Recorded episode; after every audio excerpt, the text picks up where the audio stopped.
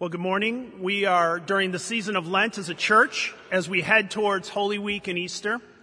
We have been using the book of Romans to basically examine what the meaning of the death and the resurrection of Jesus for people like you and me. Our goal each week is to try to answer the question, what does Jesus' death and resurrection mean for us and the whole world? And this morning, uh, we are in, in my humble opinion, one of the greatest chapters in all of Scripture. This week and next week, we're going to be looking at the second half of Paul's uh, chapter 8 to his letter to the Roman church. And while we're only going to be in the second half this week and next week, I would encourage you this week, if you have time, to read the whole chapter, to see this beautiful chapter of hope that we have and how meaningful it is for our day to day lives. But this morning, we're going to actually pick it up in verse 18. I'm going to read Romans 8, 18 through 30. And you can follow along in your Bible or in your order of worship, or you could just listen as I read. This is God's word from the Apostle Paul to the Church of Rome. For I consider that the suffering of this present time are not worth comparing with the glory that is to be revealed to us. For creation waits with eager longing for the revelation of the sons of God. For the creation was subjected to futility, not willingly, but because of him who subjected it in hope that the creation itself will be set free from the bondage to corruption and obtain the freedom of the glory of the children of God. For we know that the whole creation has been groaning together in the pains of childbirth until now. And not only the creation, but we ourselves, who have the first fruits of the Spirit, groan inwardly as we wait eagerly for the adoption as sons, the redemption of our bodies. For in this hope we were saved. Now, hope that is seen is not hope. For who hope for what he sees? But if we hope for what we do not see, we wait for it with patience. Likewise, the Spirit helps us in our weakness. For we do not know what to pray for as we ought. But the Spirit Himself intercedes for us with groanings too deep for words. And He who searches hearts knows what is the mind of the Spirit because the Spirit intercedes for the saints according to the will of God. And we know that for those who love God, all things work together for good, for those who are called according to his purpose. For those whom he foreknew, he also predestined to be conformed to the image of his Son, in order that he might be the firstborn among many brothers. And those whom he predestined, he also called. And those whom he called, he also justified. And those to whom he justified, he also glorified. This is God's word and it is given to us for our good. Let me pray for us as we begin. Father, we do thank you for your spirit. We thank you that your spirit can challenge us, can encourage us, can remind us of truths, can convict us of things, and can bring us to understand a little bit more about who we are and who you are. I pray now that you will use your spirit to teach us through your uh, passage here this morning about your glory and about who we are as your children. In your name, amen. So I have a new favorite podcast that I've been listening to a lot recently. It's called Song Exploder. And each episode, uh, a different artist takes one of their songs and breaks it down for us. Artists like CHVRCHES or Warpaint or Death Cab for Cutie and others, they take a song of theirs and they explain how the song came together. So in the episode, you kind of hear a little bit of why certain instruments were chosen, why they picked a certain melody or certain lyrics, and how the different parts all come together to make up this song. And my favorite part of the episode is at the end. Because at the end, we get to hear the entire song after it has been broken down for us in its completion. I love that we get to hear the finished product after we have learned how the song was made. I share this with you as an illustration, hopefully, of what we get to do today with our passage this morning. I share this with you because the idea of seeing a finished product and how the product got made is how the apostle Paul often does in his letters, including this one to Rome. Here, the finished product, the complete song, is the hope of glory that we are heading to. The theme of this passage that I just read is the promise and the hope of future glory. The passage begins with the glory that is to be revealed to us. And it ends with the crashing chords of triumph for those in Christ Jesus. Those whom he justified, he also glorified. This passage is a beautiful passage to where we are heading. Paul wants us to give the closing song that we are hoping for, that the whole plan of salvation for all of creation. Paul wants us to walk away from this text really with a renewed sense of assurance that he who began a good work in us will complete it in the end. And we need this, brothers and sisters. We need this assurance. We need this hope and the promise of glory. Because the path of glory often includes pain and groaning and waiting and suffering. The finished product the song in its entirety is the hope of glory, but the path to the completed song of eternity is a path full of groaning and waiting and suffering. For the apostle Paul, it is important that Christians think rightly about suffering. Paul talks about suffering a lot in his letters, not just to the church of Rome, but to all his letters, partly because he knows that suffering is the reality upon which we live. We live in a broken, fallen world and we will experience suffering. Paul talks a lot about suffering, but when he talks about it, he talks about suffering in hope. Paul gives us hope. Paul points to where we are heading and says we can have hope in the midst of our suffering. You know, Paul knows the answer to the question I started this sermon off with. Our series has the hope of wondering what does Jesus' death and resurrection mean for us and the world? And Paul would answer it this way. Everything. Everything. Because of the death and resurrection and we can have hope. That's why Paul can say in his first verse this morning that I consider the sufferings of this present time are not worth comparing to the glory that is to be revealed to us. What we're going to celebrate on Easter Sunday in a few weeks is the renewal of all things has begun in the death and resurrection of Jesus. That one day suffering will be no more. That pain and death will just be a distant memory. And that our lives will not be full of frustration and futility when God comes and makes all things right.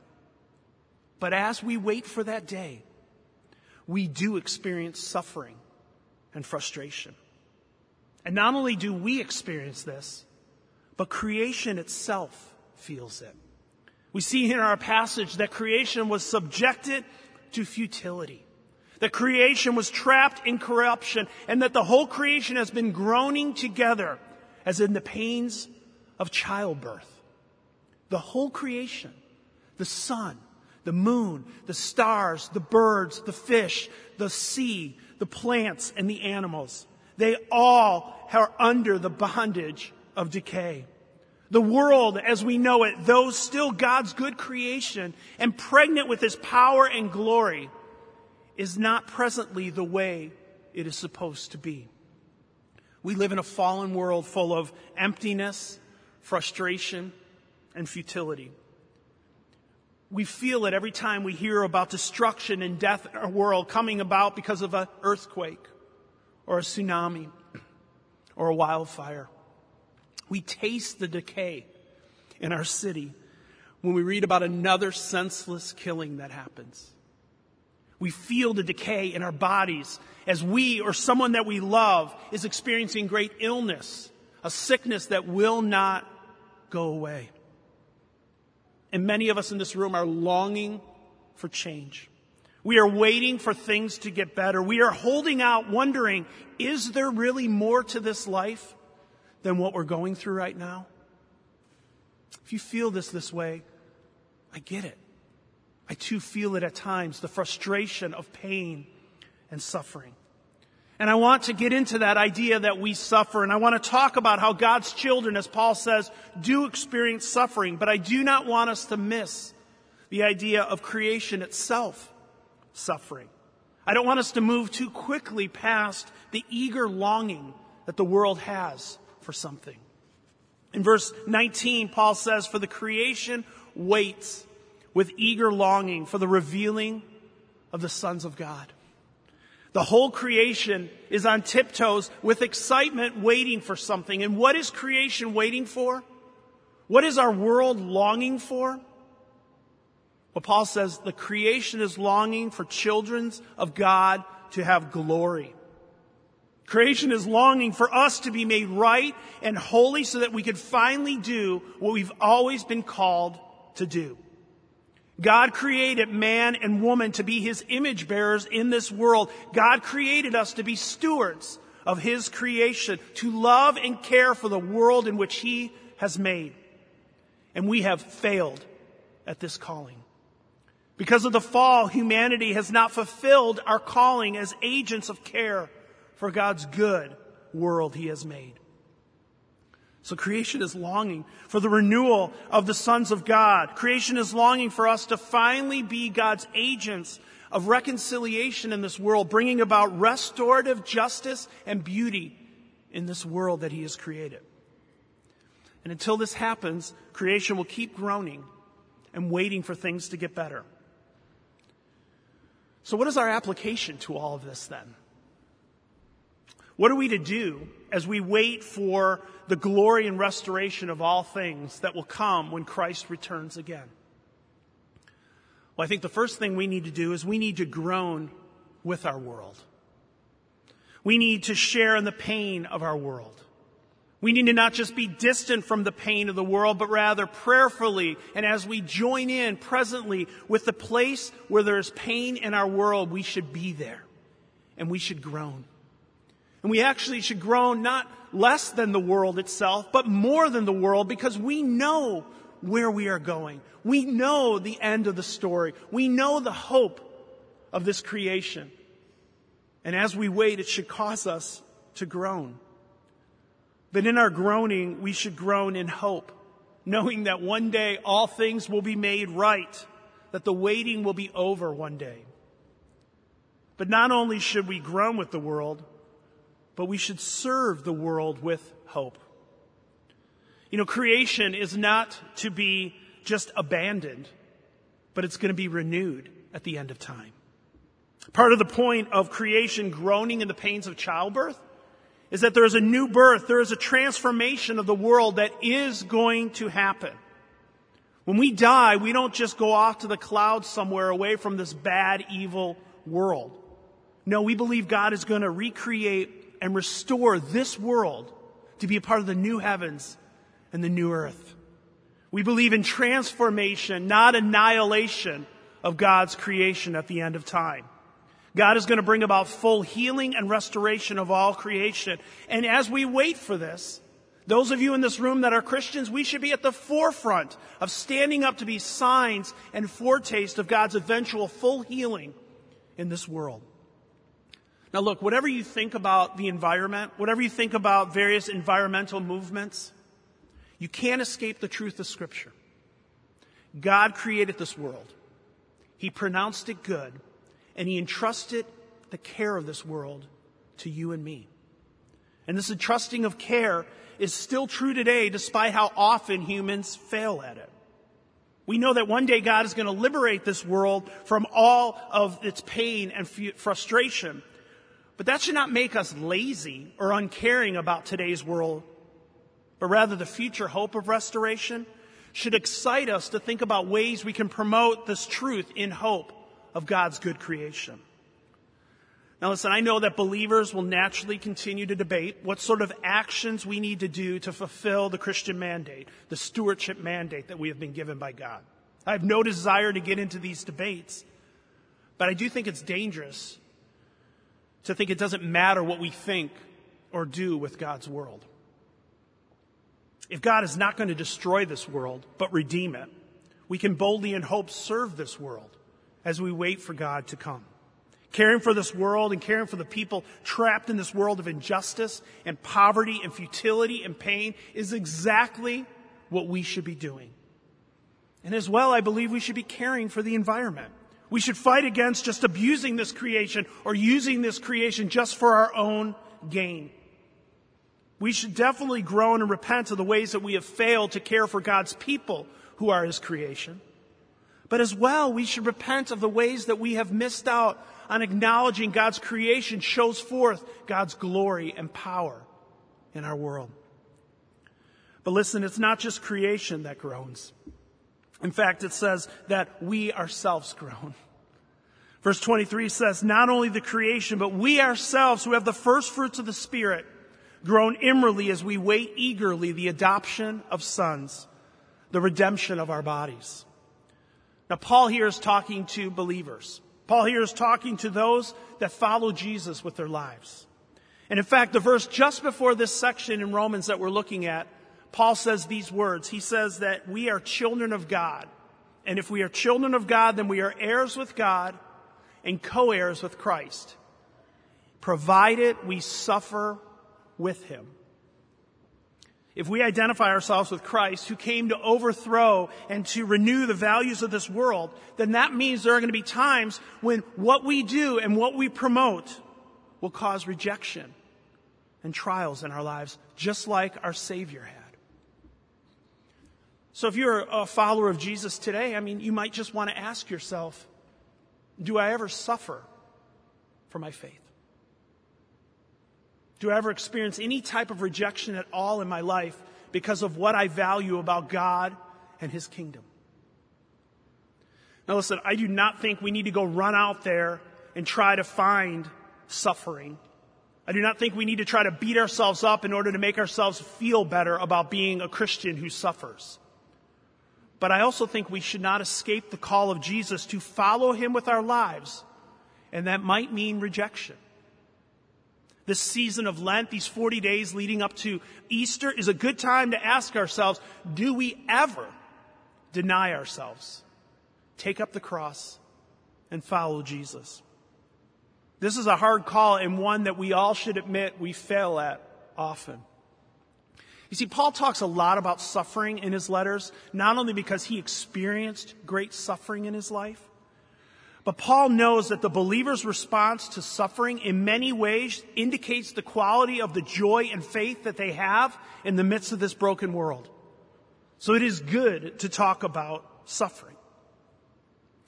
And let me just talk to all of us in this room right now, whether you are a follower of Jesus or not today, whether you believe in Christ for your salvation or you're in process of trying to figure out who God is, or you know for sure you don't believe in God all of us in this room can hear these words. Life is very, very hard at times. Some of you have watched a loved one die, and it deeply hurts you today. Some of you have been wounded by others greatly. Physical, mental, sexual, or spiritual abuse has caused great pain in your life. Some of you deal with anxiety and depression, and it's hard to just get out of bed. I could go on and on and on. And when we hear verses like God works all things for good, some of us just want to throw up. We struggle at times. We scream. We don't understand God's ways. And it kills me that I cannot just promise you a simple solution. I wish that there were three steps that you could take and you will never suffer, but I can't. I wish that I could tell you that if you do X, Y, and Z, God will take away all your pain. I can't. I don't like that I can't remove the suffering in my own life, and I can't remove your suffering as well. You know, I, I'm sure I've shared this with some of you before, but one of my favorite Psalms in the Bible is Psalm 88. Because it's the only Psalm that doesn't end with hope. In fact, it ends with the words, darkness is my only friend. And not only that, but the psalmist says in this psalm to God, why do you hide your face from me? The reason why it's my favorite psalm, because it's real and honest and it allows us to pray that same prayer to God. The reason why I love that psalm is because it's a psalm of a lament and we need to lament and we need to ache and we need to cry and we need to realize we don't have it all together. I love this psalm because it's a reminder that it is okay that you feel hurt right now. It is okay if you question God at times. It is okay that you don't feel that everything is okay and you're not sure what to do. And let me just say that if you are not a Christian today, becoming a Christian won't make your life easier. In fact, it might make it harder. Not only because we have the call then to deny ourselves and follow Jesus, but when we know the truth of the gospel, it means we know the end of the story and we are groaning with frustration because this world is not the way it's supposed to be. And it is hard and painful to know God could fix it, but He hasn't yet. I think this is kind of what Paul is alluding to when he talks about in verse 23 we who have the first fruits of the Spirit groan inwardly as we eagerly await for the adoption of sons, the redemption of our bodies. Remember, this is two Christians who have already been adopted into God's family. So why is he saying they're still waiting for the adoption of sons? Because in some sense, while we are children of God today, we still are not complete. It is still the already not yet. We are longing for the redemption of all things, including our bodies. Until that comes, we're going to groan. We have hope, but we still wait and wonder when it will come to completion. So, what do we do with our suffering? What is our application to all of this today? Well, the first thing I think we need to do is to ask ourselves what do we think about suffering? How do you respond to suffering today? Are you just a stoic when it comes to suffering? Do you just sort of suck it up and move on and say, I just got to keep going? Or maybe you're bitter and cynical when it comes to suffering. You've been let down so many times and you're so disappointed that you doubt there'll ever be change that will ever happen and you've grown completely cynical in your faith. Maybe you're numb in your pain or you're trying to numb yourself with something in order to escape the pain. Some of you might be feeling angry at God right now, abandoned by God, let down by God. And if that's true for you, what do you do with those feelings? Does anyone know that's what you're going through right now? And listen, if you don't feel this way, great. If this is not a struggle for you right now, awesome. But let me ask you, if someone came to you with their doubts and their pain and their hurt and their frustration, what would you do? Would you perhaps avoid them because it's too messy? Would you just try to fix them and give them a simple answer? Or would you mourn with them and groan with them and cry with them. And if you're in a small group at this church, do you think your group is a place where people can come with their doubts and their pain? I hope so. I know some of you are in groups that that's exactly what you do, and I'm so thankful. We cannot try to struggle alone. We need not groan and suffer alone. The call of this passage is that we are to groan and be patient, but the call of this passage is that we can have eager expectations together, even in the midst of the pain. That we can have hope, even in the midst of the frustration. And one of the best things that we see in this passage here that can give us hope is the last groaning that Paul talks about here. Paul talks about the creation itself groaning. Paul talks about we ourselves groaning, but the last groaning he talks about is so important. Verse 26 says, likewise, the Spirit helps us in our weakness. For we do not know what to pray as we ought, but the Spirit himself intercedes for us with groanings too deep for words. The Spirit groans with and for us.